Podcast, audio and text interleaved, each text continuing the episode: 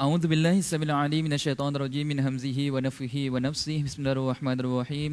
إن الحمد لله نحمده ونستعينه ونستغفره ونعوذ بالله من شرور أنفسنا ومن سيئات أعمالنا. من يهده الله فلا مضل له ومن يضلل فلا هادي له. وأشهد أن لا إله إلا الله وحده لا شريك له. وأشهد أن سيدنا محمدا عبده ورسوله. Allahumma salli wa sallim wa barik ala sayyidina Muhammad wa ala alihi wa sahbihi ajma'in. Qala rabbi shrah li sadri wa yassir li amri wa hlul 'uqdatam min lisani yafqahu qawli. Qalu subhanaka la ilma lana illa ma 'allamtana innaka antal alimul hakim. Yang saya hormati Imam kita Al-Fadil Al-Ustaz Muhammad Suhaimi Begitu juga dengan Al-Fadil Al-Ustaz Muhammad Nazi Para lembaga pentadbir Masjid Al-Istighfar. Tuan-tuan, puan-puan yang berada di rumah Allah ini Ibu-ibu, saudara Islam kita yang berada di rumah masing-masing Yang menyaksikan rancangan ini melalui live Facebook Sambutlah salam ukhuwah daripada saya. Assalamualaikum warahmatullahi ta'ala wabarakatuh Khabar semuanya? Alhamdulillah sihat insya-Allah semua dah makan je. InsyaAllah dah makan yang jasmani, kita makan pula yang rohani insyaAllah.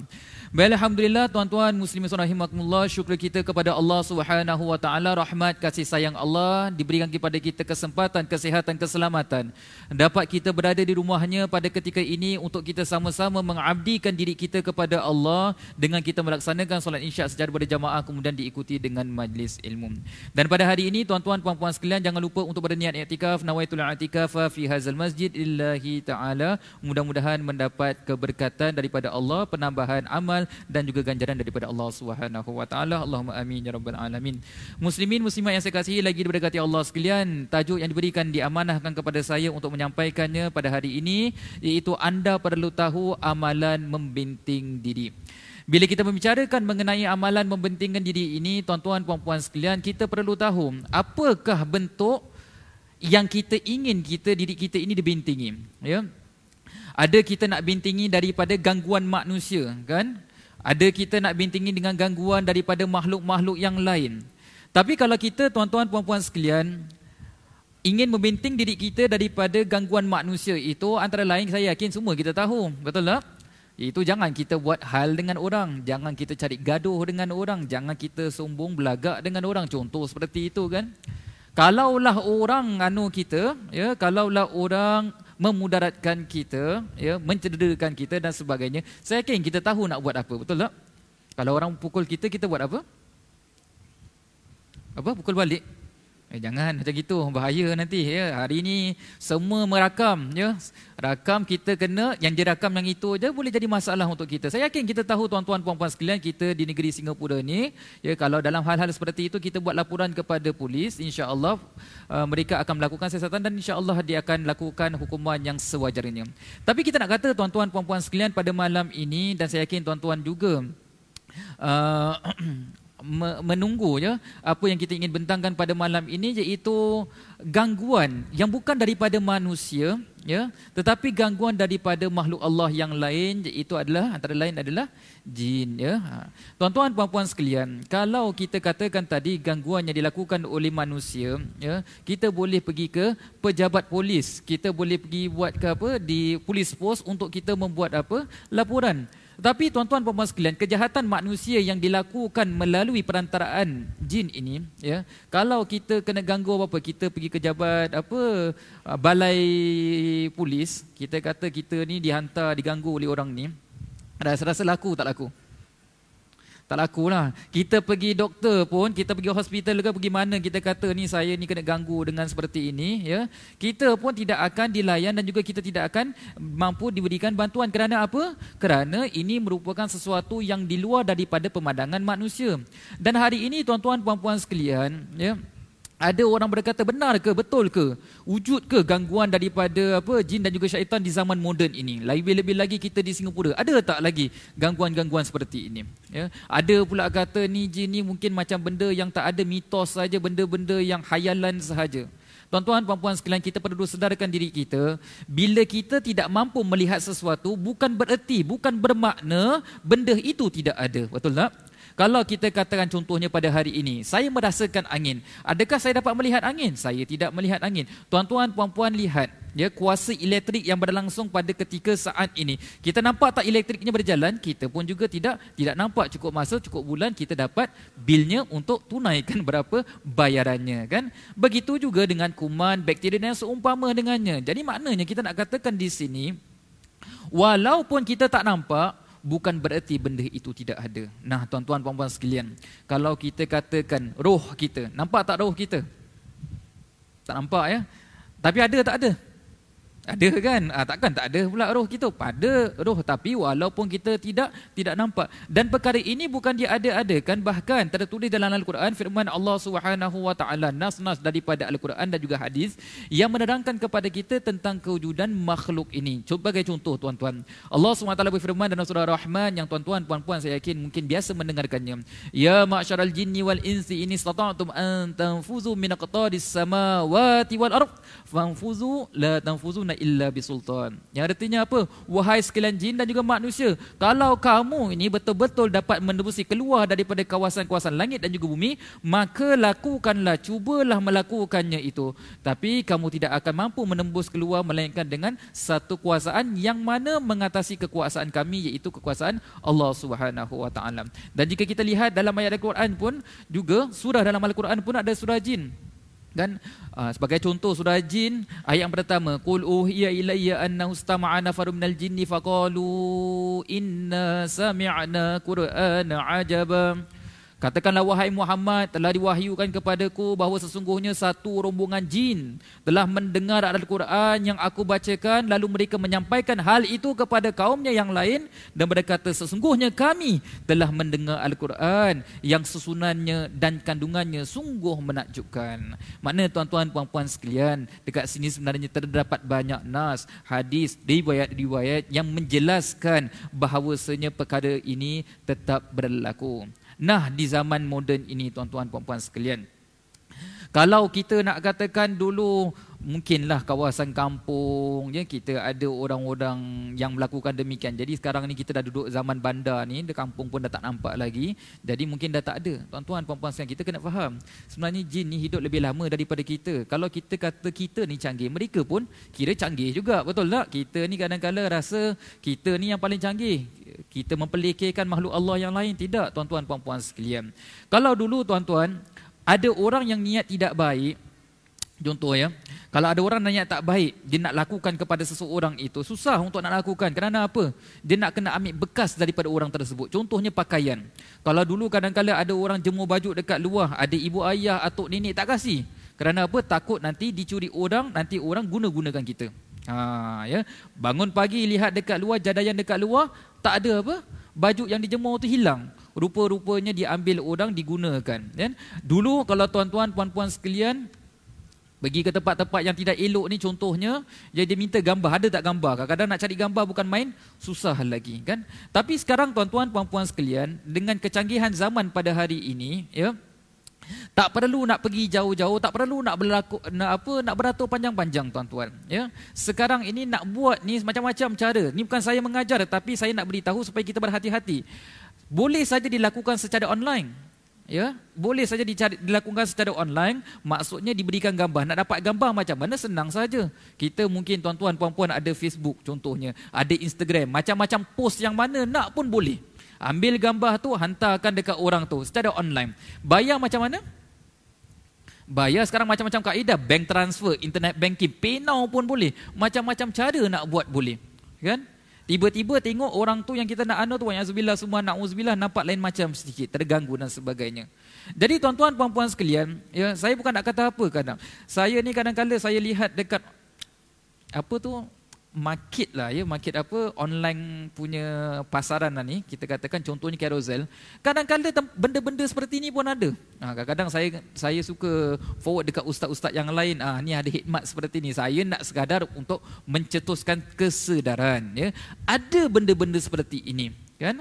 Jadi tuan-tuan puan-puan sekalian, kita tak boleh mengambil ilmi dan kita tak boleh kata oh benda ni tak adalah zaman sekarang ini. Tak boleh seperti itu. Ada pula yang mengatakan tuan-tuan puan-puan sekalian, ya, kita ni kalau asyik kata benda ni sahaja nanti dia menghalang kita daripada maju ke hadapan. Dan tuan-tuan puan-puan sekalian, betul tuan-tuan, ya.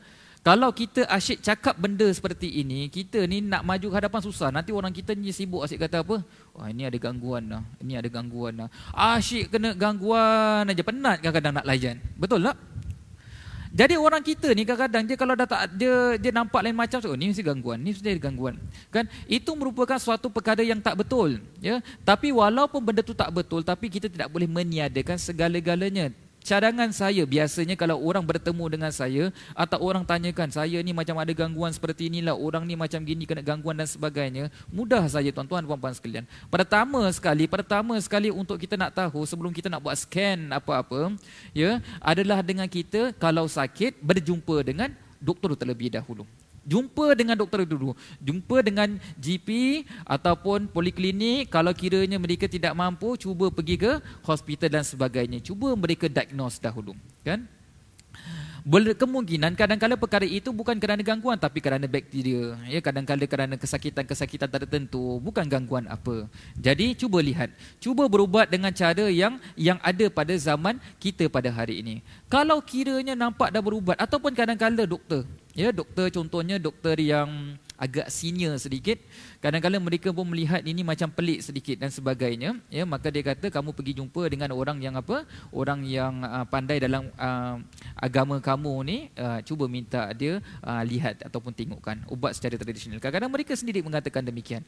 Pada ketika itu barulah kita cuba lihat betul tak ada perkara-perkara tersebut. Jadi janganlah kita asyik terlalu kata ah ini gangguan ah, ya ini asyik gangguan gangguan sampai bila pun kita tak akan maju ke hadapan ya ah, jadi itu satu tapi pada waktu yang sama juga bila kita berubat ataupun nak berjumpa dengan orang yang nak uh, merubat kita merawat kita pastikan orang tu bukanlah orang yang suka nak mengambil kesempatan lah ya. Ha, susah saya nak cakap ni pada masa kita satu jam sekarang dah 15 minit lagi 45 minit saja saya ada ya. Jadi itu kalau kita nak kenal perkara-perkara tersebut tu saya mungkin dah rasa mungkin di suasana yang lain. Tapi yang penting untuk pada malam ini tuan-tuan puan-puan sekalian kita nak belajar ya cara bagaimana kita dapat membenting diri kita daripada terkena gangguan-gangguan syaitan ini ya ataupun makhluk-makhluk yang seperti ini. Kalau manusia saya tak perlu katalah saya yakin tuan-tuan pun juga telah mengetahui dan juga maklum tentang perkara tersebut. Tapi sebelum kita nak tahu apakah amalan yang perlu kita lakukan, tuan-tuan puan sekalian, kita sebenarnya kena tahu apakah sebabnya ya kemasukan ataupun gangguan jin itu berlaku dalam diri kita, ya. Ibn Taymiyah mengatakan ia berlaku kerana syahwat, hawa nafsu, jatuh cinta. Tuan-tuan puan-puan sekalian, kita jangan menyangka jin tu tak ada tak ada apa, tak ada syahwat. Ya. Jin tu tak ada nafsu, ya. Jin tu tak boleh jatuh cinta, tidak benda itu boleh berlaku.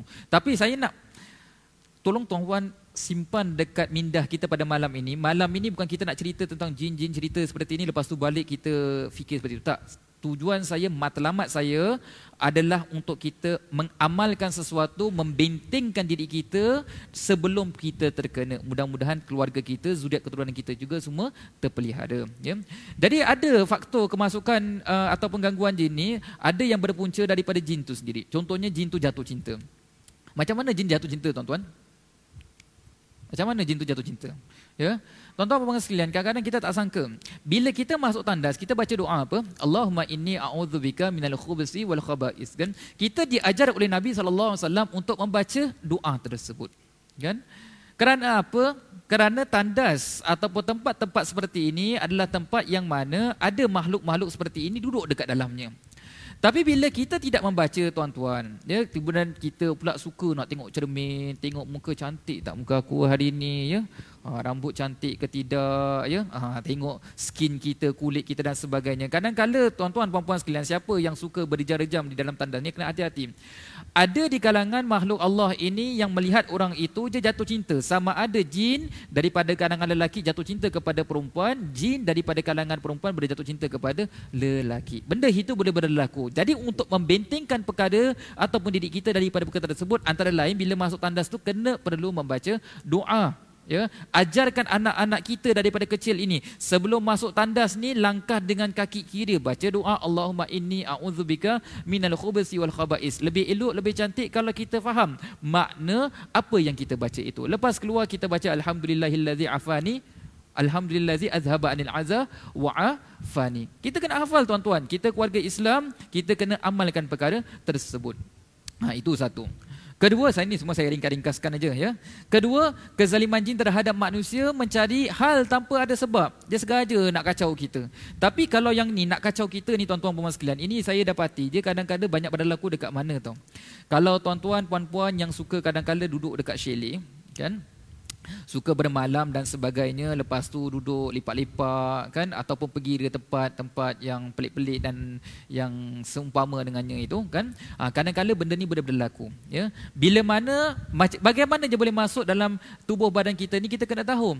Antara lain kadang-kadang ni kita ni terlalu cepat marah. Asyik nak marah je cakap sikit marah ya. Terlalu bila terlalu marah banyak itu merupakan pintu masuknya syaitan dalam tubuh badan kita. Jangan kita terlalu cepat nak marah. Dan saya yakin tuan-tuan puan-puan maklum hadis-hadis nabi yang mengajarkan kepada kita untuk tidak marah. Kemudian antara lain juga adalah apabila seseorang itu rasa terlalu takut takut sangat, takut sangat, takut. Takut-takut pun tuan-tuan puan-puan sekalian itu membuka pintu masuk kepada makhluk ini untuk mengganggu kita. Jadi ingat, marah, takut. Kedua, syahwat yang terlalu tinggi. Ha. Bila syahwat yang terlalu tinggi tuan-tuan puan-puan sekalian bukan kepada pasangan yang halal, maka pada ketika itu juga membuka pintu masuknya syaitan. Begitulah juga dengan seseorang yang terlalu lalai. Lalai daripada mengingati Allah SWT itu memudahkan daripada makhluk ini memasuk dalam diri seseorang itu. Begitu juga tuan-tuan puan-puan sekalian, ini kalau kita katakan ya yang mana kezaliman yang dilak, uh, berpunca daripada makhluk itu tersebut.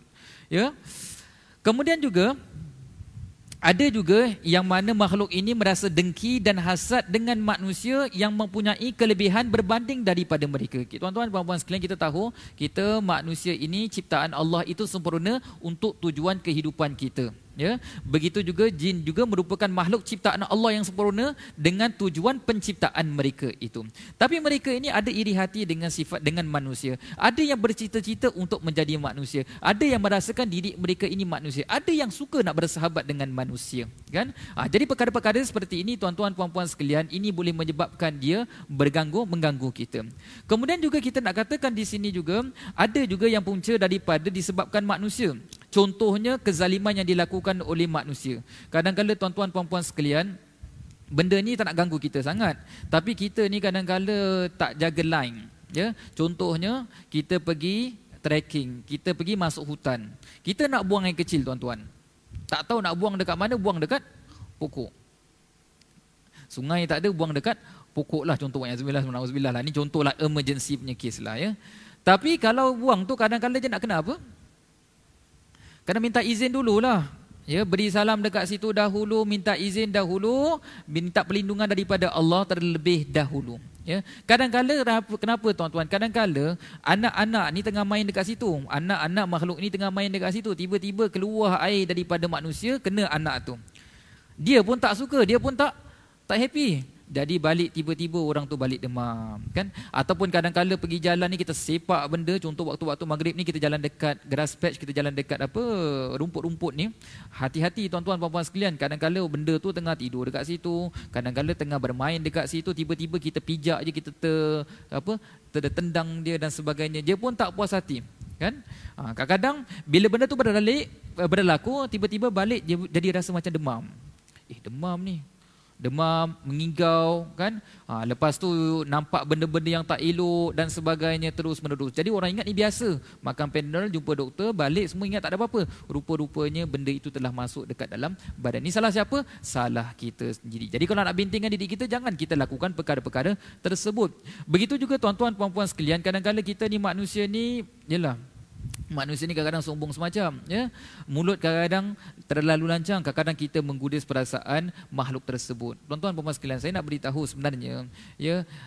Walaupun itu makhluk yang kita tak nampak, tapi dia sama seperti manusia. Kita, tuan-tuan puan-puan sekalian, kita kalau orang bicara dengan kita dengan cara baik, kita suka tak?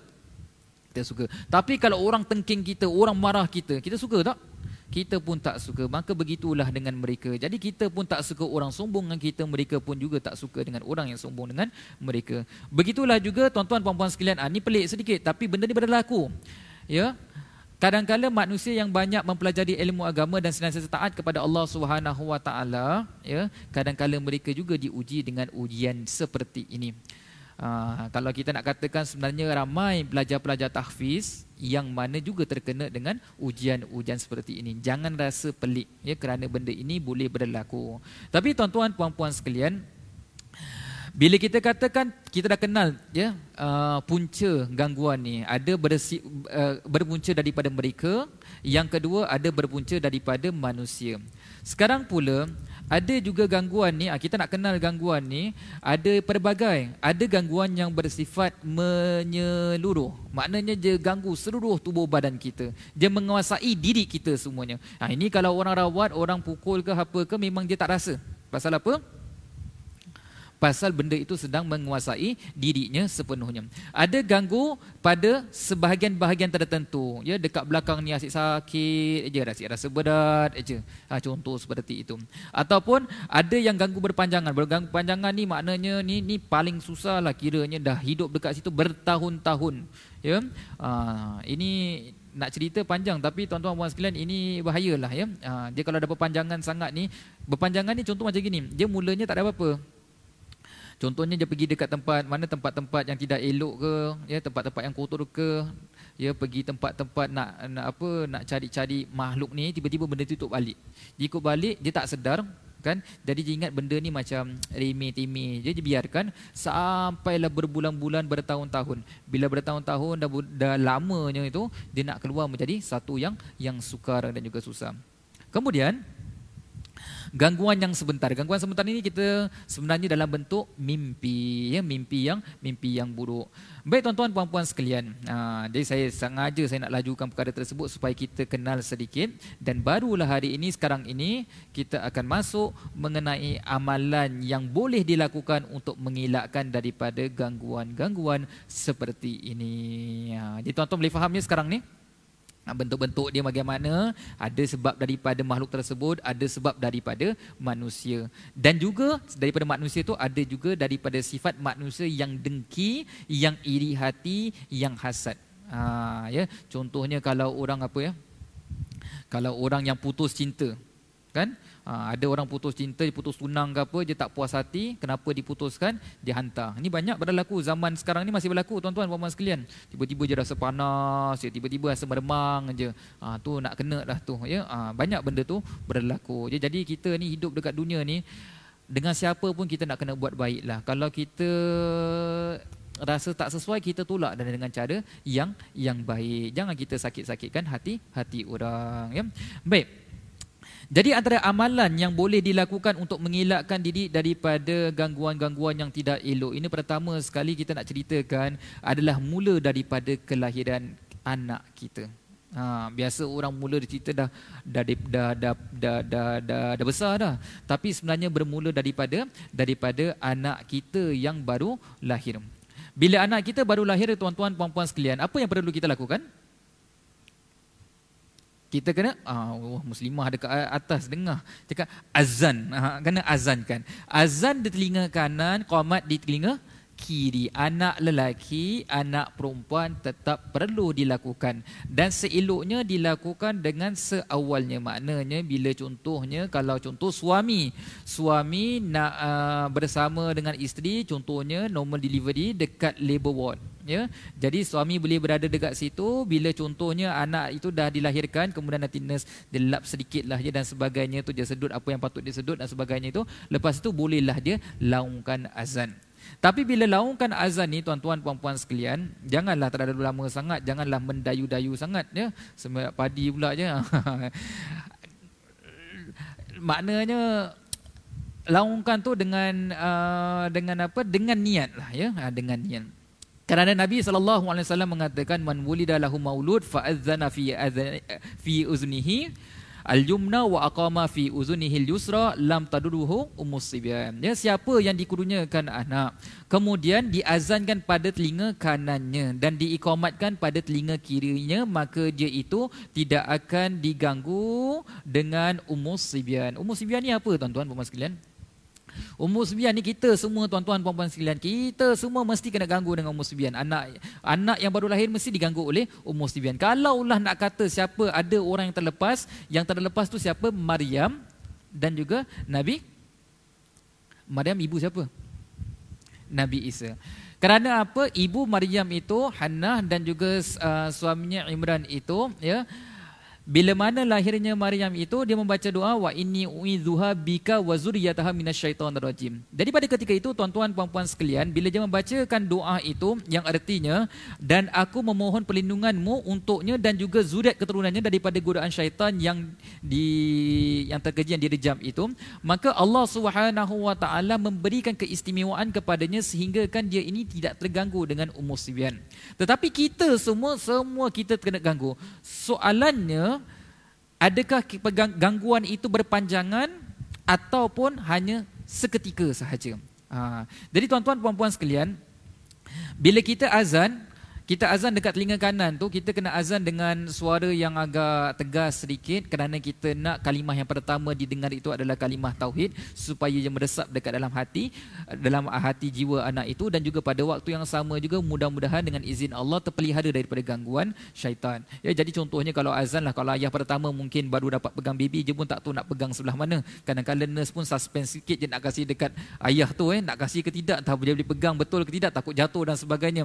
Tapi tak apa ya ha, tengoklah kalau dia confident nak pegang dia pegang lah ya. Kalau dia tak mampu nak pegang dia letak dekat dekat mana? Dekat tempat uh, bayi itu letak bolehlah azan dekat situ ya. Azan bismillahirrahmanirrahim. Allahu akbar Allahu akbar.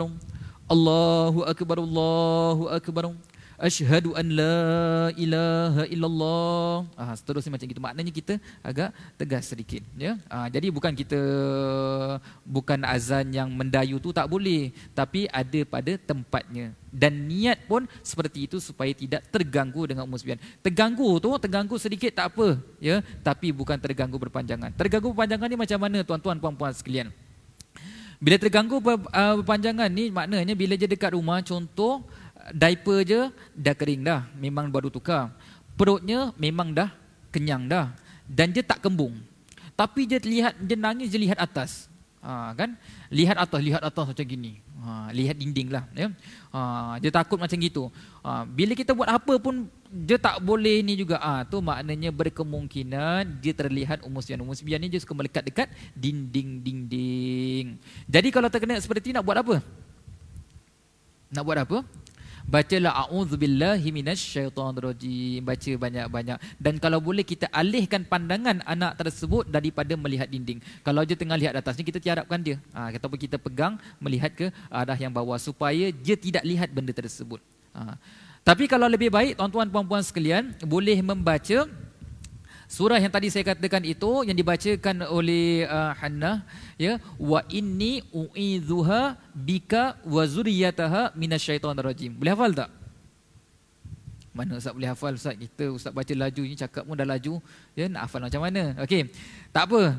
Uh, catat dahulu ya. Surah Ali Imran ayat 36. Surah Ali Imran ayat Surah Ali Surah Ali Imran ayat 36. Ha ya, dia panjang lepas tu dekat bawah tu wa inni uidzuha bika wa zurriyataha minasyaitonir rajim. Ha, kita usapkan dekat belakangnya seperti itu ya. Ha, itu kalau kalau kalau hafal lah ya. Tapi kena hafal lah. Kalau boleh hafal ya. Kalau tak hafal bacalah a'udzubillahi minasyaitonirrajim. A'udzubillahi minasyaitonirrajim. A'udzubillahi minasyaitonirrajim. Ha, contoh seperti itu. Kita buatkan kepada anak tersebut. Nah ini waktu kelahiran. Kelahiran lagi kita telah diajar untuk menjaga membenteng daripada anak itu terkena daripada gangguan syaitan yang berterusan. Dan ini bahaya tuan-tuan puan-puan sekalian kalau kita ambil perkara ini dengan cara mudah. Kadang-kadang bila terkena macam gini, dia pun buat apa? Tak apalah biarkan nangis seperti itu. Itu bahaya. Itu kalau terus nangis seperti itu, dia boleh mengganggu urat saraf minda je. Kemudian, wa'yazubillah, semua na'udzubillah, kadang-kadang boleh jadi demam dan sebagainya, tak turun, tiba-tiba boleh membawa maut. Ya, jadi kena hati-hati. Ya, ha, kalau kena seperti itu, berlaku seperti itu, kenalah baca a'udzubillah minasyaitonirrajim ataupun wa inni uidzuha bika wa zuriyataha minasyaitonirrajim surah Ali Imran ayat 36. Nah, itu pada anak anak yang baru lahir. Boleh tuan-tuan puan sekalian? Ha, itu ingat ya. Ha, kalau ada menantu ataupun ada anak yang masih dalam kandungan ataupun isteri yang sedang mengandung, ha, kena buat seperti seperti itu ya. Sebaiknya suamilah azankan ya. Tapi kalau gaini nak nak azankan pun okey lah ya. Gaib bukan gaib maksud saya bukan gaib yang wanita ya. Tapi gaib lelaki ada juga doktor lelaki yang mengazankan. Tak apalah tapi kalau boleh kita suami kita mampu kita lakukan demikian ya. Kemudian Ha, ini daripada awal kelahiran. Kemudian amalan yang umum juga untuk membenting diri kita daripada terkena gangguan-gangguan yang seperti ini adalah dengan kita masuk rumah perlu kita memberi salam. Ya. Bila kita tuan-tuan puan-puan sekalian, bila kita masuk rumah kita memberi salam, maka apa yang akan berlaku?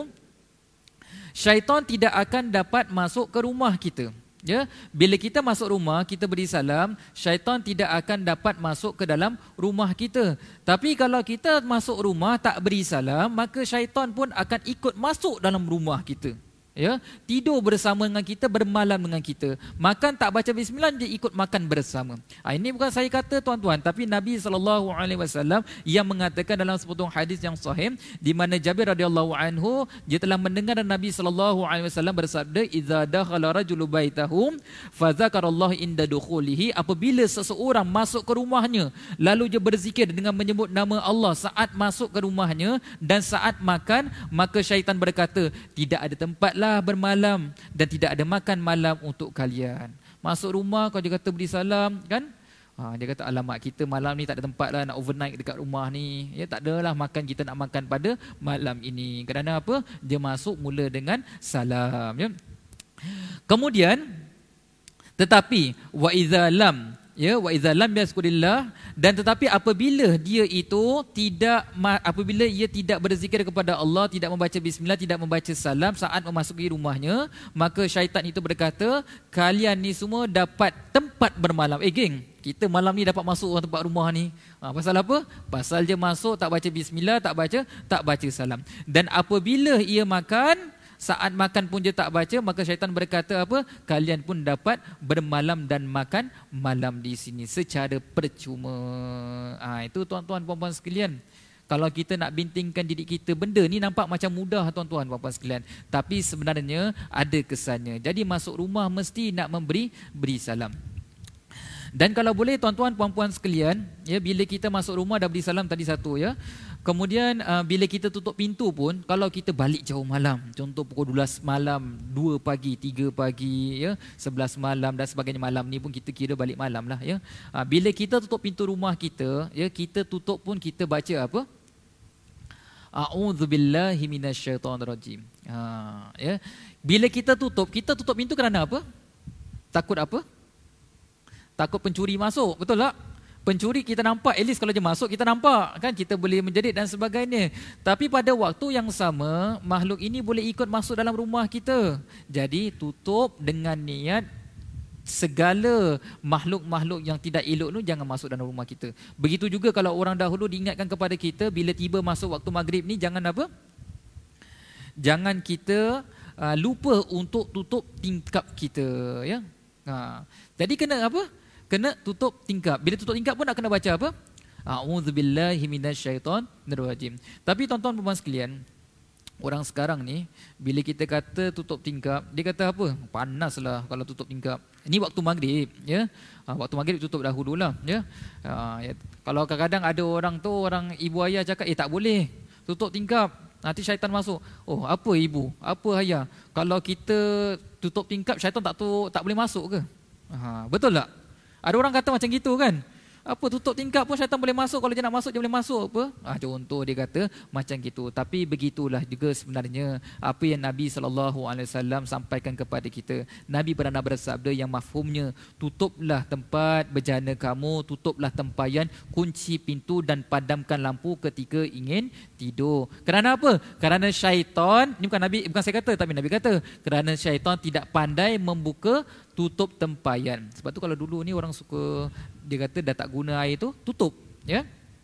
Tidak pandai membuka pintu dan tidak pandai membuka tutup bejana. Ah, jadi maknanya rupanya Nabi wasallam yang ajarkan kepada kita, ibu ayah mungkin cakap kepada kita, dia tak cakap tu hadis Nabi, ya. Tapi rupa-rupanya itulah yang Nabi ajarkan kepada kita. Jadi bila malam tiba, maksud waktu maghrib nak masuk waktu maghrib tu, tutup tingkap kita terlebih dahulu, ya. Ha, nanti kalau malam lagi lepas tu nak buka tu terpulanglah, ya. Tapi waktu maghrib tu waktu mereka sedang berkeliaran Ya, jadi kadang-kala tuan-tuan puan-puan sekalian bila kita tutup dia akan masuk. Dan biasanya lah biasanya bukan mesti tapi biasanya orang-orang yang tinggal di rumah tingkat yang rendah ya ha, itu lebih mudah dimasuki kadang-kadang apa? Kerana ada pokok-pokok di situ dan sebagainya ya. Jadi biasanya bukan mesti biasanya tempat yang rendah itu mereka mudah masuk. Jadi maknanya tutuplah tingkap kita ya. Ha. boleh tuan-tuan puan-puan sekalian Okey. Ha, jadi masuk di salam, lepas tu tutup tingkap. Kemudian Selain daripada itu juga untuk kita nak membentingkan diri kita, nanti saya cerita lebih sikit lah tengok ada masa saya nak habiskan yang ni dulu. ya. Ha, nanti kalau ada cerita ada masa Allah izinkan kita cerita lebih sikit lah. Bila kita keluar rumah juga, keluar rumah pun jangan kita main nak keluar aja. Sebenarnya kita sebenarnya keluar rumah ni kita pun ada adabnya. Islam mengajarkan kepada kita dengan membaca doa bergantung kepada Allah. Kita baca apa? Bismillahi tawakkaltu 'alallahi wala haula wala quwwata illa billah. Kena bukan kena belajar kena amalkan selalu. Anak-anak kita pun kita ajar Dah keluar rumah dah baca belum? Ha, baca bismillahi tawakkaltu alallahi wala haula wala quwata illa billah. Kenapa? Kerana itulah yang diajarkan oleh Nabi sallallahu alaihi wasallam. Kerana ketika itu apabila dia membaca demikian, maka Nabi sallallahu alaihi wasallam mengatakan apa? Nescaya dikatakan kepadanya, cukup bagimu kamu telah diberikan petunjuk, kamu juga telah dicukupi dan terpelihara daripada syaitan pun akan menjauhi diri kamu. Pada ketika itu tuan-tuan dan puan sekalian, sekalian, maknanya syaitan pun dia dah jauh daripada diri kita walaupun kita keluar rumah. Ya, jadi kena baca bismillahirrahmanirrahim wala haula wala quwata illa billah. Dan kalau contohlah syaitan ada dekat situ, bila dia lihat kita dah baca itu, dia kata dengan geng-geng yang lain apa? Bagaimana kamu dengan seseorang yang telah diberi petunjuk dicukup, dicukupi dan juga dijaga. Jadi kamu ni macam mana? Kamu nak nak kacau dia macam mana? Dia dah dicukupi, dia dah diberi petunjuk, dia dah dijaga. Kamu nak kacau macam mana? Tak boleh kacau. Kita cari orang yang lain. Dia jadi keluar rumah pun perlu baca doa. Ya, okey. Ha, ini masuk yang lebih lebih ni sikit. Amalan yang umum juga untuk elakkan daripada gangguan, ya. Contohnya bila kita baru beli rumah, ya. Beli rumah ni tak kisahlah rumah BTO ke, rumah resale ke ataupun mungkin kita pergi bercuti. Bila kita pergi bercuti kita masuk uh, bilik mana? Bilik apartmen ke, bilik hotel ke dan sebagainya itu kadang-kadang kita rasa lain macam sedikit ya. Uh. Contoh kalau kita uh, ada merasakan sesuatu yang tak kena tuan-tuan puan-puan sekalian, kita nak binting diri kita, keluarga kita kerana kita akan diami tempat tersebut. Apa yang perlu kita lakukan? Ini kena amalkan. Ya, kena amalkan. Ah, siapa yang beli rumah tak kisahlah rumah siapa pun beli, amalkan. Kita perlu azan di setiap penjuru rumah. Uh, penjuru rumah lah. Ya, uh, bila nak buat tu nantilah bila dah habis renovation dah habis sebelum kita masuk dekat dalam tu kita azan. Ya, jadi contoh kalau contoh saya masuk ni pintu, ya, ni sebelah kanan saya akan mula daripada yang kanan dahulu. Ada penjuru saya akan mulakan lah. Yang penting setiap ruang itu terdengar suara azan. Jadi bila azan sama juga konsepnya azan dengan niat supaya kiranya ada benda-benda yang tidak elok dalam rumah ini supaya dia keluar tinggalkan ya ha, jadi azan pun caranya jangan kita azan apa lembut dah Allahu akbar Allahu akbar Allahu akbar Allahu akbar Asyhadu an la ilaha illallah. Ni lemau sikitlah ya. Ha, ni lemau sikit. Ni kalau lemau lesu ni dia azan tak jadi. Tested and proven. Ha, saya tuan-tuan puan-puan sekalian ingat eh, saya tak buat apa rawatan ya. Ha, jangan lepas ni jumpa saya minta saya buat jangan ya. Kerana memang setakat ini ha, saya rasa masa saya agak terbatas. Tapi saya kadang-kala adalah membantu orang dan sebagainya bila Allah gerakkan hati untuk bantu, ya saya bantulah kadang-kala. Kadang-kala bila kita datang ke rumah orang orang yang ada gangguan ni tuan-tuan puan-puan sekalian, kita kalau nak buat seorang susah sebenarnya payah jadi kita nak kena cari uh, teman lah ya. Uh, jadi bila ajak cari teman ni, kadang-kadang kita suruh dia, okey, saya dah baca buat benda ni, okay, kamu tolong azankan lah ya. Jadi kadang-kadang member ni dia bila azan dia azan dia tak apa? Tak firm lah, tak tegas. Ha, bila tak firm, tak tegas. Betul tuan-tuan, puan-puan sekalian. Bila dah buat dah macam habis semua, kan? Kita dapat tahu benda tu masih ada lagi, tak keluar lagi. Ha, jadi ini susah tuan-tuan. Kadang-kadang saya pun bukan apa. Kadang-kadang saya pun orang minta tolong. Saya kata kamu tolong azan lah. Ha, saya ajar azan kan. Tapi kadang-kadang tak keluar juga.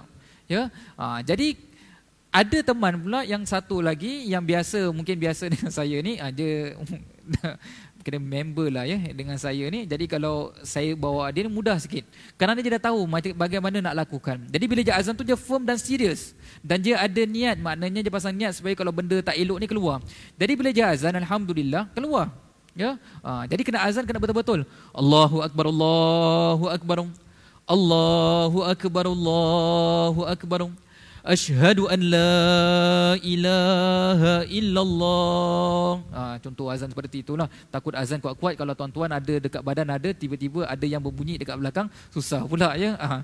Jadi seperti itulah kita lakukan. Insya-Allah tuan-tuan puan-puan sekalian kalau buat seperti itu insya-Allah kalau ada benda yang tidak elok jangan keluar. Kenapa dia ada tuan-tuan? Kerana rumah kita ni kalau kita kosongkan lebih kurang 40 hari tanpa didiami oleh sesiapa, maka dia akan masuk dekat dalam, dia akan menginap dekat dalam. Jadi jadi bila kita nak keluarkannya ni pun, ya kita gunakan azan cara yang yang seperti ini supaya tahu eh ni orang dah nak masuk lah kita keluar, kita pindah ke tempat tempat yang lain. Kan? Ha, sebab itu kadang-kadang bila rumah BTO dibangunkan bertahun dua tahun contohnya, maka dia dah duduk dekat dalam tu dah lama lah ataupun rumah yang tak terjual. Kerana ada rumah tak terjual pun ada sebab-sebabnya seperti seperti itu. Ha, jadi kita kena kenakan dengan azan. Tak perlu komat lah makna setiap penjuru. Penjuru ni maknanya apa? Age lah ya, yang mana tu ah, kita ni. Tak, sebelum saya terlupa, kadang saya terlupa.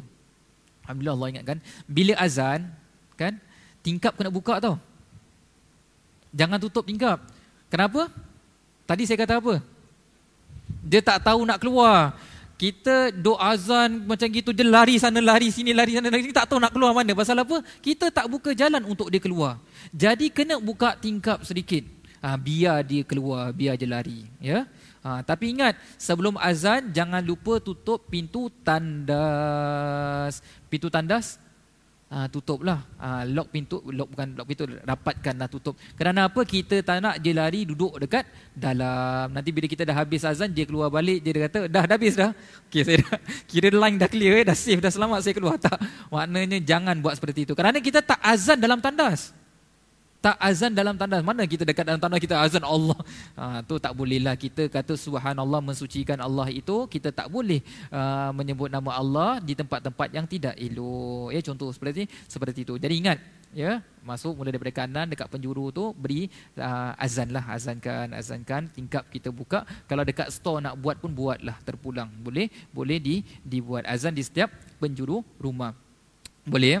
Ha, ni kalau ni. Tapi kalau dekat mana? Dekat hotel pun boleh buat lah. Ya? Sebenarnya saya pun nak cerita panjang tapi uh, dekat hotel ni memang ada. Ada dekat satu dekat Singapura ni ada hotel yang terkemuka juga sebenarnya yang ada kena benda seperti itu. Dia kata sebelum ni tak ada apa-apa tapi dia punya one of dia punya clients tu dia buat kerja dekat situ. Dia orang ni orang daripada Brunei je solat semua dan sebagainya.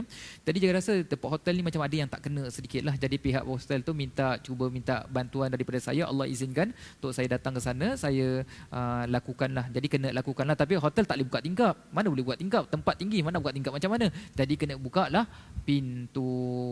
Ya, uh, jadi kita uh, sesuaikan keadaan didik didik kita lah. Ya, baik. Kemudian selain daripada itu kita nak membintingkan diri kita daripada terkena perkara tersebut juga kalau kita ini sebaik-baiknya bukan sahaja rumah baru kita pindah, rumah kita dah duduk lama pun kita kalau boleh biasakan membaca surah Al-Baqarah dalam rumah. Surah Al-Baqarah ni sebenarnya tak susah mana. Cuba dia panjang aja lah. kalau nak baca betul-betul mungkin satu jam setengah, dua jam lah. Itu kalau biasa baca laju sedikit. Tapi kalau kita tak biasa baca, dua bulan pun mungkin baca tak habis contohnya kan. Ha, tapi tak apa tuan-tuan puan-puan sekalian kita bacakan surah Al-Baqarah dalam rumah. Kerana surah Al-Baqarah ni memang istimewa. Ada orang tuan-tuan puan-puan sekalian bila dia kena gangguan ni, dia pergi ke kedai, dia pergi beli CD, ruqyah. Ha, banyak seperti itu. Jadi dia mainkan ustaz saya dah mainkan si ruqyah ni ustaz tapi makin menjadi-jadi dekat rumah saya bukan je keluar makin jadi-jadi. Tuan-tuan mohon sekalian ingat ya. Saya nak fahamkan kita ya bahawasanya makhluk ini pun sama seperti manusia ya. Kita oh, surah ruqyah ni panas sebenarnya maknanya dia macam ada bentuk ancaman dan sebagainya. Tiba-tiba kita masukkan surah tu dekat rumah kita, kita tak kasih warning ya. Tiba-tiba terus kita kasih seperti itu. Orang pun tak tak suka. Jadi biasanya kalau tanya dengan saya, saya kata bacakan surah Al-Baqarah sahaja dahulu. Surah Al-Fatihah dan surah Al-Baqarah. Ulang tiga kali. Ha, surah Ruqyah tu jangan bacakan dulu. Eh, biarkan.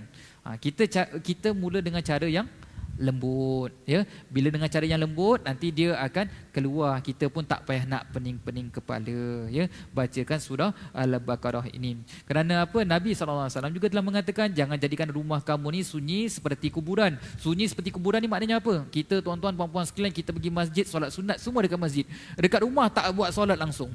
Ha, kerana apa? Mana ada orang solat dekat tanah kuburan betul tak? Jadi sebab itu sebenarnya solat sunat ni kita buat dekat rumah. Tapi kalau kita buat solat sunat dekat masjid pun tak mengapalah. Tapi bila dekat rumah tu jangan lupa untuk bangun malam ke solat sunat ke apa-apa yang lain tu buatlah di rumah. Kemudian nabi katakan rumah yang dibacakan surah al-baqarah tidak akan dimasuki syaitan. Je seolah-olah macam ada satu pelindung daripada syaitan itu untuk tidak masuk dalam rumah kita. Surah apa? Al-baqarah ya uh, jadi kita amalkan. Kalau surah Al-Baqarah ni ada orang tanya dengan saya, ah, ni macam-macam lah ya, dah 949, 950. Ada orang tanya, Ustaz kalau surah Al-Baqarah kita tak baca, mampu baca, kita mainkan CD boleh tak? Ataupun kita buka dekat handphone kita. Boleh tak boleh tuan-tuan? Boleh tak boleh? Yang dekat rumah boleh tak boleh? Boleh lah Ustaz. Ada yang dekat rumah tengah duduk, tengah minum air, kita haus tak minum ya. Tapi tak apa, tu rezeki kamu ya. Baik. Ada yang mengatakan tak boleh. Ada kata nanti benda tu ketawakan kita. Tak tuan-tuan puan-puan sekalian itulah keistimewaan mukjizat Nabi sallallahu alaihi wasallam kalamullah ini ya maknanya dia juga memberi kesan ya jadi kalau kita mainkan contoh kita tak mampu nak baca contoh perempuan wanita mungkin dia berada dalam keadaan keuzuran ya ataupun mungkin secara kebetulan kita ni baru belajar mengaji, tak mampu nak mengaji dan sebagainya.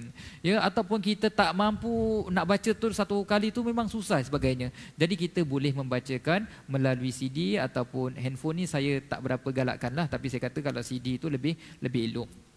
Baik.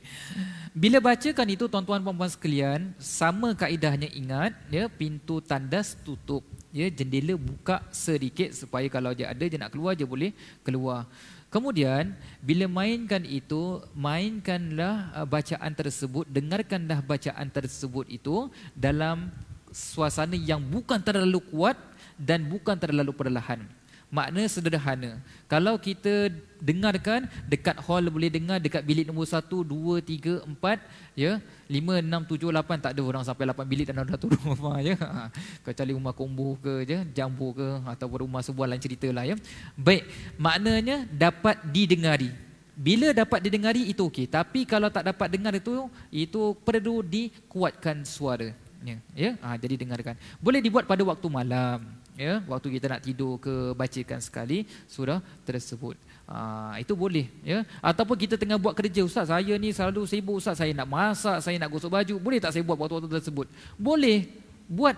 Dengarkan seperti itu pada waktu tersebut boleh. Ulang tiga kali dalam seminggu mesti tiga kali ya. Lepas tu kena buat berminggu-minggu lah Ha, itu kalau permulaan, kalau rumah memang ada apa-apa. Tapi kalau tak ada apa-apa, kita ulangkan seminggu sekali pun dah kira tak ada masalah lah insyaAllah boleh. Ha, tapi tak elok contohnya, kena jaga adab tak eloknya kalau contohnya kita membacakan surah ini, dengarkan surah ini, kemudian kita ni duk sibuk apa, tengok cerita Hindustan. Ini memang, memang ha, benda nak lari pun je tengok, eh orang ni tak sopan sungguh. Aku sibuk lari kau sibuk tengok cerita ni. Ah ni memang melampau lah ya. Ah, ni kalau kena kena cekik ke kena apa tu memang ah, memang orang panggil you ask for it lah ya. Ah, itu gurau je saya kata ya. Ah, tapi kenalah jaga adab sedikit ya. Tak sopan sungguh benda tu ya. Baik. Jadi sama seperti yang saya katakan tadi ya uh, kita buat pada waktu waktu seperti itu. Tapi kadang-kadang tuan-tuan minta maaf ya uh, Kadang-kadang bila mainkan ini, kadang-kadang dia tiba-tiba kita punya player tu termati tu. Ha, ya. Kalau termati macam mana? Hidupkan lagi, ya. Kalau termati juga maknanya memanglah ya, memang rumah tu ada apa? Ada sesuatu lah ya. Ha. Baik, kemudian ha, itu tentang amalan yang umum ya. Tadi kita kata masuk beri salam, keluar baca doa, tutup tingkap baca auzubillah buka tingkap pun kita baca doa dengan bismillah. Ya. Baik sekarang ni kita masuk pula dalam amalan yang berupa wirid. Ha okay. amalan yang super wirid ni tuan-tuan puan-puan sekalian Ya, kalau nak membenting diri kita daripada gangguan-gangguan seperti ini, seelok-eloknya kita lakukan sebelum kita terkena gangguan. Kerana kalau kita dah kena gangguan, baru kita nak mula lakukan, itu susah sedikit. Kerana apa? Kerana dah ada saluran yang dia tahu pintu masuknya. Dia dah tahu ni kita boleh masuk daripada sini. Ha, jadi susah sikit. Bukan tak boleh, boleh tapi susah sikit. Tapi seelok-eloknya adalah sebelum terkena gangguan. Ya. Kerana tidak akan selamat daripada syaitan ini kecuali dengan zikrullah. Kita tidak boleh terselamat daripada gangguan-gangguan seperti ini dengan kecuali dengan kita senantiasa mengingati Allah Subhanahu Wa Taala. Ada banyak sebenarnya wirid-wirid yang boleh diamalkan. Tapi saya rasa dah 952 ni, ada banyak ni macam mana eh? Macam gitulah ya. Begitulah kesudahannya. Tapi Antara zikir yang boleh dipakai, yang boleh diamalkan tuan-tuan puan-puan sekalian, tested and proven, semua tested and proven ya, tapi yang ni saya suka sekali, mudah. Bacalah la ilaha illallah wahdahu la syarikalah lahul mulku wa lahul hamdu wa huwa ala kulli syai'in qadir. Ha, bila tu kita biasa baca tu? Selalu subuh dengan maghrib kan? Imam biasa baca ya contoh 10 kali. Ha, tapi kalau kita nak nak membinting diri kita ni baca 100 kali. Ha, berapa kali? 100 kali. Tiap-tiap hari bacalah. Tak mesti di atas tiga solat. Waktu kita memandu ketika kita tunggu bas waktu kita serika baju ha, kita baca. Waktu mandi jangan baca ya? Ha dekat tandas tak bolehlah baca. Jadi kita baca la ilaha illallah wahdahu la syarikalah lahul mulku wa lahul hamdu wa huwa ala kulli syai'in qadir. La ilaha illallah wahdahu la syarikalah lahul mulku wa lahul hamdu wa huwa ala kulli syai'in qadir. Baca ini seratus kali. Nabi sallallahu alaihi bersabda ya yang mafhumnya barang siapa yang membaca man qala la ilaha illallah wahdahu la syarikalah lahul mulku wa lahul hamdu wa huwa ala kulli syai'in qadir dalam satu dalam satu hari seratus kali maka ia akan mendapat pahala setara dengan uh, orang yang membebaskan memerdekakan seorang hamba. Ditulis dicatatkan kepadanya seratus kebajikan untuknya dihapuskan seratus dosa daripada didiknya. Dan ia akan menjadi penangkal baginya daripada syaitan pada hari itu hinggalah pada waktu petang hari dan tidak ada seorang pun yang boleh melakukan lebih yang lebih baik daripada orang yang melakukan lebih daripada orang tersebut. Ha, jadi saya nak kata tu tadi tu bila Nabi SAW mengatakan dia akan menjadi penangkal baginya daripada syaitan pada hari tersebut, itu yang betul. Tuan-tuan, puan-puan, cuba buat. Eh, cakap tak guna, tuan-tuan. Cakap banyak haus. ya. Tapi tuan-tuan, puan-puan, kena buat. Betul tak? Ha, kena buat. Cuba buat la ilaha illallah wahdahu la syarikalah lahul mulku wa lahul hamdu wa huwa ala kulli syai'in qadir. La ilaha illallah wahdahu la syarikalah. Bacalah dia terpulang ya. Baca berapa kali tak payah kira ah dah 100 dah genap. Buat lebih lebih baik. Lebih banyak lagi bagus ya. Boleh lakukan. Nanti kesannya bagaimana tuan-tuan puan-puan sekalian kan? Kalau contoh ada orang ada dekat sini jadi gangguan kan? Tiba-tiba benda tu nak kena dekat kita kan? Dia akan buat kita rasa apa ada tau, ada perasaan tau, ada ada rasanya tau. Tiba-tiba berdua rumah kita macam ternaik je. Ha. Itu maknanya apa? Maknanya dia nak masuk dekat badan kita tapi dia tidak akan dapat masuk. Ha. Ini antara amalan yang dilakukan oleh orang-orang yang melakukan perubatan. Ha, ini bukan dia buat suka-suka tapi ini adalah apa yang Nabi SAW ajarkan. Baca la ilaha illallah wahdahu la syarikalah lahul mulku wa lahul hamdu wa huwa ala kulli syai'in qadir. Kena buat tuan-tuan puan-puan sekalian. Ya.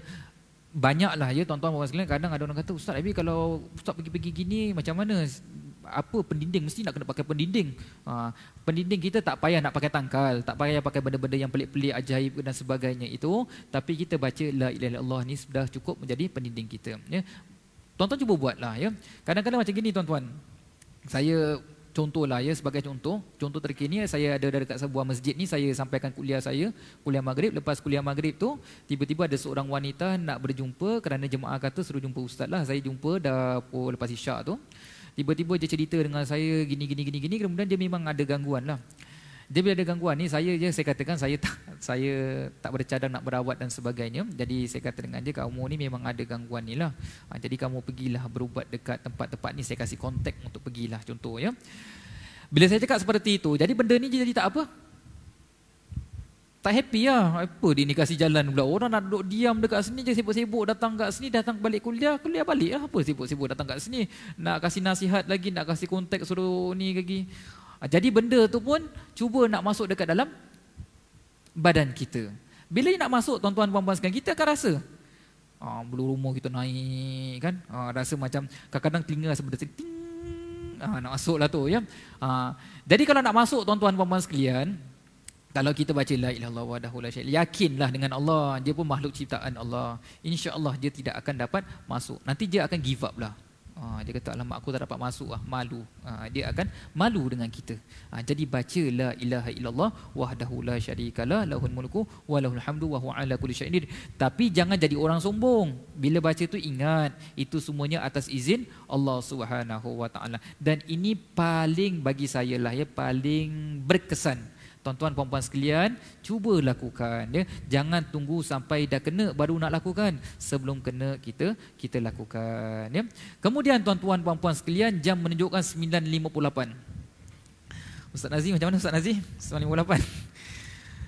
Membaca ayatul kursi. Ah, membaca ayatul kursi tuan-tuan puan-puan sekalian, Nabi SAW mengatakan barang siapa yang membaca ayat kursi pada malam hari, Allah senantiasa menjaganya dan syaitan tidak mendekatinya sampai subuh. Sebab itu tuan-tuan puan-puan sekalian, kita ni sebenarnya lepas solat kita baca ayat kursi tiga kul dan juga apa? Tiga kul. Contoh kalau waktu maghrib subuh tiga kul tu kita ulang tiga kali lah. Kul Allah, kul falaq, kul minas kita baca tiga tiga tiga tiga. Contoh seperti itu. Ayat kursi kita baca sekali. Kalau kita solat berjamaah mungkin kita tak akan baca berjamaah. Sebabnya kenapa? Kadang-kadang kalau kita nak baca ramai-ramai, imam nak pandu baca ramai-ramai, boleh jadi ada orang masbuk. Bila dia nak solat kita baca boleh mengganggu bacaan mereka. Jadi tapi tak kisah. Lepas kita solat sunat kita nak baca kita baca. Ya kita baca. Itu menjadi pelindung kita. Jadi bila kita membaca ayat kursi ini insya-Allah dia akan dipelihara oleh Allah SWT daripada gangguan syaitan. Sebab itu anak kecil tuan-tuan puan-puan sekalian bila tengah nak nak tidur ni kita tidur baca doa apa? Tidur baca doa apa ya? Selamat tidur. Ada tidur baca doa Facebook. Pasal apa sebelum tidur tengok Facebook sampai handphone jatuh dekat kepala. Ha ya ada anak kecil dia cerita ibu je tidur handphone jatuh kat kepala dia cerita dengan apa dengan kawan sekolah dia baik jadi nak cerita dekat sini baca ayat kudul kursi baca ayat kursi kita baca Allahu la ilaha illa qayyum sampai habis kemudian kita tiup dengan selembut-lembut tiupan dekat tangan kita lepas tu kita usap dekat anak kita daripada hujung kepala sampai hujung kaki minta perlindungan daripada Allah insya-Allah anak itu tidak akan terkena gangguan. Begitu dengan kita jugalah kita baca kita tutup dengan badan kita ini. Kita baca ayat ayat kursi.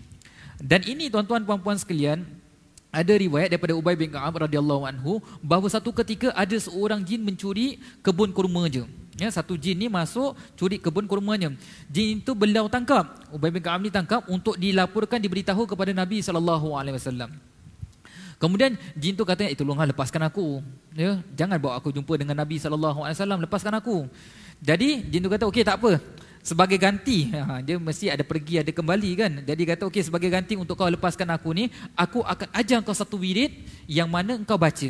Ha, dia kata, jin tu mengatakan apa? Allahu la ilaha huwal hayyul qayyum. Surah ataupun ayat ayatul kursi. Lalu dikatakan barang siapa yang membacanya ketika petang maka dia akan dilindungi daripada gangguan kami itu syaitan, jin ni sampai waktu pagi. Barang siapa membacanya pada waktu pagi maka dia akan dilindungi daripada gangguan kami sampai waktu petang. Jadi Ubay ni kata, ni percaya boleh kau percaya dengan jin ni? Jadi dia pun datang berjumpa dengan Nabi wasallam dan ceritakan hal tersebut kepada Nabi wasallam. Lalu Nabi wasallam mengatakan si makhluk yang jelek itu yang tidak elok itu berkata benar. Maknanya dia kata betul. Kalau baca ayat kursi seperti itu, orang tak akan dapat ganggu. Ha, ini cerita daripada riwayat Nabi Sallallahu Alaihi Wasallam. Ya, jadi kita baca ayat kursi. Ha, tapi tuan-tuan puan sekalian, ada orang baca ayat kursi tapi kena ganggu jugalah. Itu bagaimana? Saya dululah Ustaz. Eh, ini dululah. Ini cerita dulu ya. Ha, ingat ini cerita dulu. Uh, dulu saya bila lakukan amal ataupun saya praktis lah bukan praktis lah saya buat benda ni kan? Uh, ada orang ada makhluk ni kita nak keluarkan daripada daripada jasad ni kita dah nak keluarkan dia dah masuk Islam dan nak keluarkan. Jadi bila nak keluarkan ni sebelum dia nak keluar tu last words kita tu apalah dekat dia. Jadi saya pun terfikir saya ni suka nak bertanya. Saya cakap dengan dia eh saya tanya dengan dia ni kenapa? Eh betul ke kalau orang membaca ayatul kursi, kamu ni makhluk jenis kamu ni tak boleh ganggu dia. Dia kata betul. Saya cakap, tapi kenapa orang ni baca dia kena ganggu? Pasal dia baca dia tak faham. Dia cakap macam gitu. Jadi saya kata, oh rupanya dia tak faham rupanya. Jadi kena ganggu. Dia cakap, okey lah. Ha, kerana dia dah masuk Islam, lepas tu kita lepaskan dia. Jadi maknanya tuan-tuan pemuas sekalian, bila kita membaca ayatul kursi atau zikir apa pun kita baca, seeloknya kita faham. Kalau kita tak dapat maksud ataupun apa tafsirnya, dapatkanlah terjemahannya. Baca ayatul kursi itu. Kerana itu yang dapat membenting kita daripada gangguan-gangguan yang tidak tidak elok. Ya? Ha. Boleh tuan-tuan puan sekalian? Begitu juga kita digalakkan untuk membaca tiga kul yang saya katakan sebentar tadi. Kerana apa? Bila kita baca tiga kul ini tuan-tuan puan-puan sekalian, dia dapat memelihara kita daripada gangguan segala sesuatu. Kita ni kadang-kadang kita tak yakin. Kerana kita tak yakin sebab tu berlaku. Kadang-kadang kita, kita tak faham sebab tu benda tu berlaku. Kadang-kadang kerana kita tak amalkan sebab itu benda tu berlaku. Jadi kena amalkan. Ya tak kisahlah. On the way balik tu baca ke uh, tiga kul. Ku tak kisah. Tak mesti di atas tiga ketika solat ya. Kemudian membaca dua ayat terakhir daripada surah Al-Baqarah. Ha, ini tuan-tuan dan puan sekalian, dua ayat terakhir surah Al-Baqarah ni yang mana satu? Yang amana rasulu bima unzila ilaihi rabbih wal mu'minun. Contoh tuan-tuan puan sekalian, kalau kita nak baca ni ya, uh, kita tak mampu nak baca buatlah pada waktu solat Isyak. Kalau kita solat sendiri buat waktu Isyak. Kalau kita buat solat berjamaah, waktu solat sunnah tu kita boleh baca doa ataupun baca baca ayat ini. Kerana Nabi wasallam mengatakan barang siapa yang membaca dua ayat terakhir daripada surah Al-Baqarah pada malam hari, maka cukuplah baginya. Cukup dekat sini tuan-tuan puan sekalian, ada ulama mengatakan dilindungi daripada syaitan hingga ia tidak dapat mendekatinya. Syaitan tak dapat nak dekat dengan kita. Ada yang mengatakan tidak ada sesuatu yang buruk akan berlaku pada malam itu, ada juga yang mengatakan memperoleh keutamaan dan pahala yang besar di sisi Allah Subhanahu wa taala. Ha tu kita kena lakukan. Uh, ataupun juga mungkin kita boleh lakukan baca a'udzu bikalimatillahi tammati min syarri ma khalaq. Ah tu kita baca demikian ya. Ataupun kita baca bismillahillazi la yadur ma'asmihi syai'un fil ardi wala fis sama wa huwas samiul alim. Tu tiap-tiap pagi dan juga waktu malam baca tiga kali. Ah sekarang ni mudah. Ada orang dah buat apa? Ah, uh, irama je lah je melodinya. Contoh bismillahillazi la yaduru ma'asmihi syai'un fil ardi wala fis sama wa huwas samiul alim. Ha, baca tiga kali seperti itu. Ha, ini semua tuan-tuan puan-puan sekalian bila kita lakukan insya-Allah akan dapat uh, membenting diri kita daripada gangguan-gangguan yang tidak elok itu.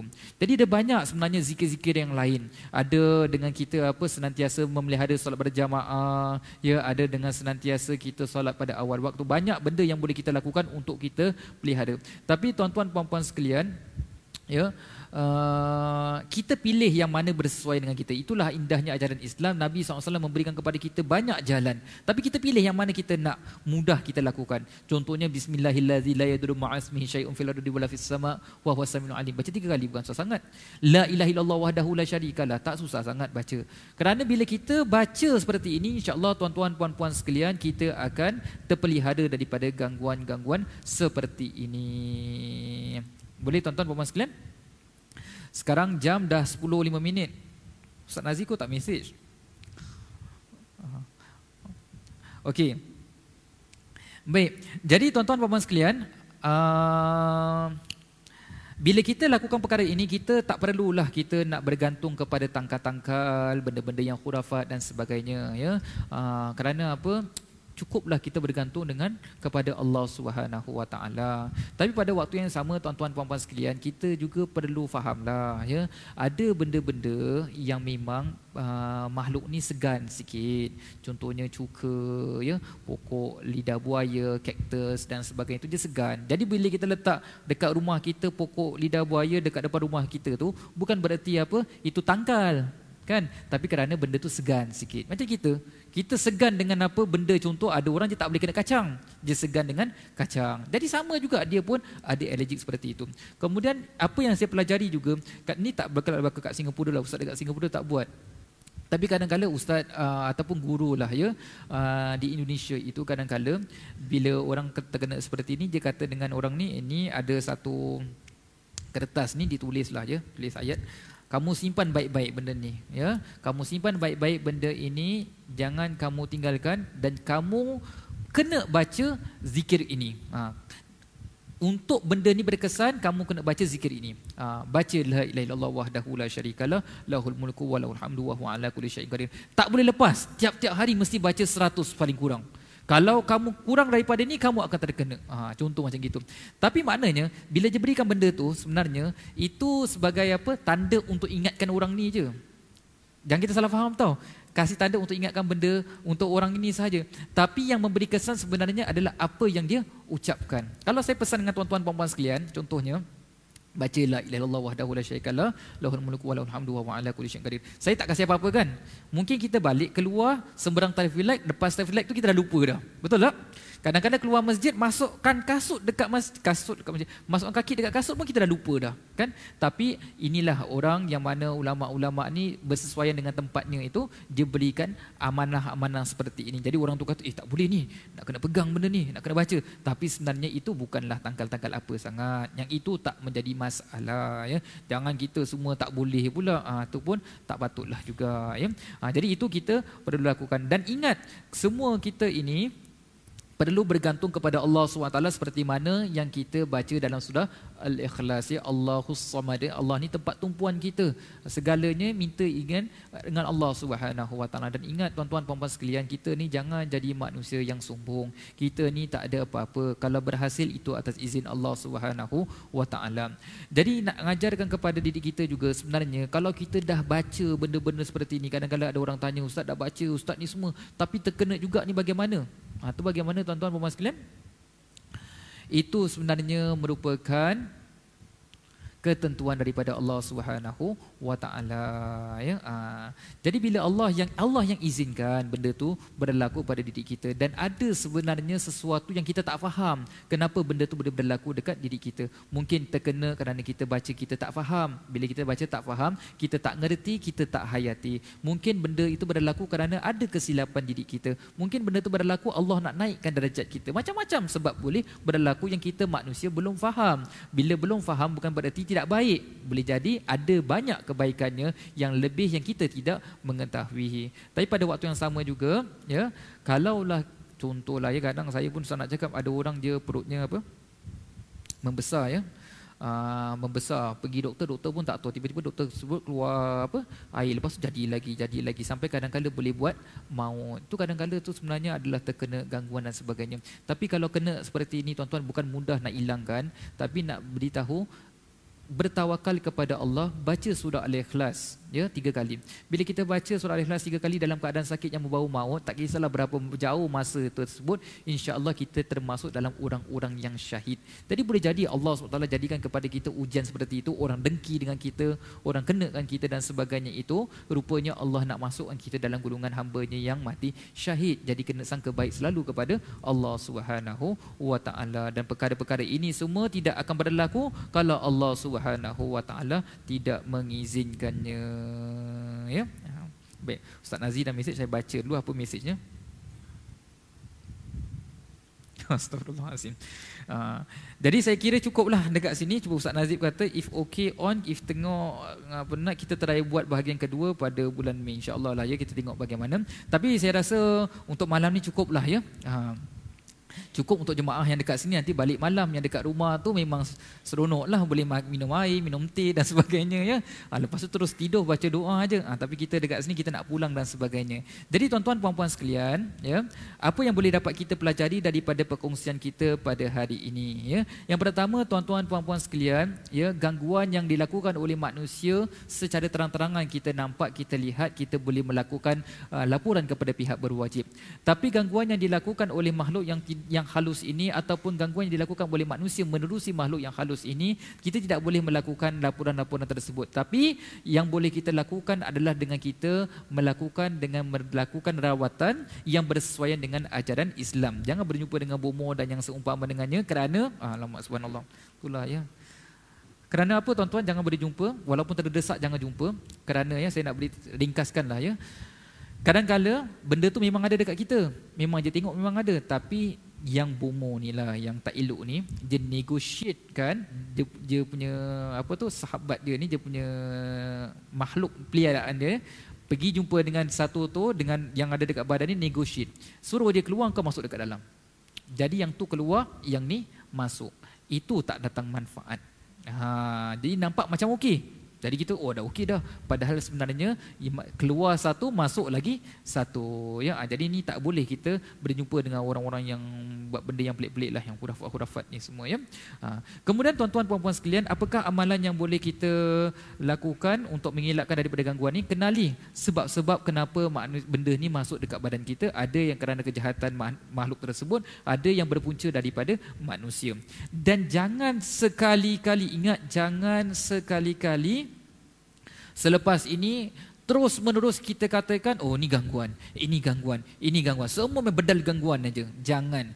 Ingat pergi lihat rujuk kepada pakar terlebih dahulu lihat apakah bentuk kesakitannya pada waktu yang sama jika ingin meminta bantuan daripada sudut yang seperti ini insya-Allah boleh lihat kerana ramai yang saya dapati ramai yang kata ada ustaz ada gangguan ada gangguan saya cek tak ada apa-apa saya cakap ni tak ada apa-apa ni memang sakit betul ya jadi pergi berjumpa dengan doktor baik kedua eh kemudian Amalan yang kita boleh lakukan ingat semasa anak yang masih lagi uh, baru dilahirkan jangan lupa untuk kita apa azankan di telinga kanan, qamat di telinga kiri. Sedapat mungkin secepat mungkin kita lakukan. Kalau boleh ayah sendiri lakukan ya. Ha, kalau boleh kita lakukan demikian.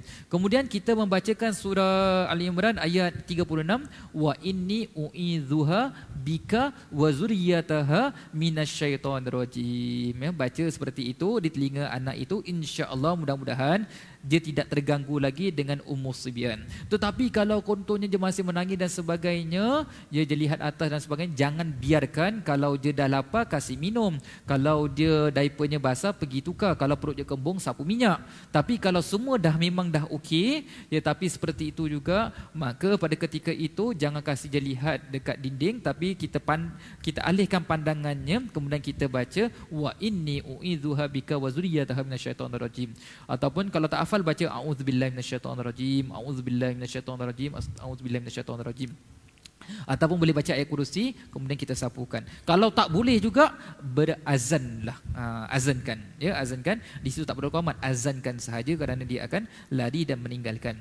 Kemudian bila kita amalan yang lain juga bila masuk rumah kita baca salam keluar rumah baca bismillahirrahmanirrahim bila tutup tingkap jangan lupa tutup pintu jangan lupa untuk membaca auzubillah begitu juga ketika kita membukakannya kemudian juga jangan lupa kita ini kalau rumah yang baru, azankan di setiap penjuru dan azan bermula daripada kanan dan azan dengan suara yang tegas. Amalan wirid yang boleh kita lakukan, ingat baca la ilaha illallah wahdahu la syarikalah lahul mulku wa lahul hamdu wa huwa ala kulli syai'in qadir. Banyak kelebihannya antara kelebihannya adalah mendapat perlindungan daripada gangguan syaitan. Baca apa lagi? Baca ayatul kursi. Kalau boleh cuba fahamkan. Baca apa lagi? Baca tiga kul. Ini ayat kursi tiga kul memang sunnah kita baca selepas solat. Kemudian baca apa lagi? Surah al-baqarah dua ayat terakhir daripada surah al-baqarah. Kemudian banyakkan memulakan sesuatu dengan bismillah perlindungan perlindungan daripada Allah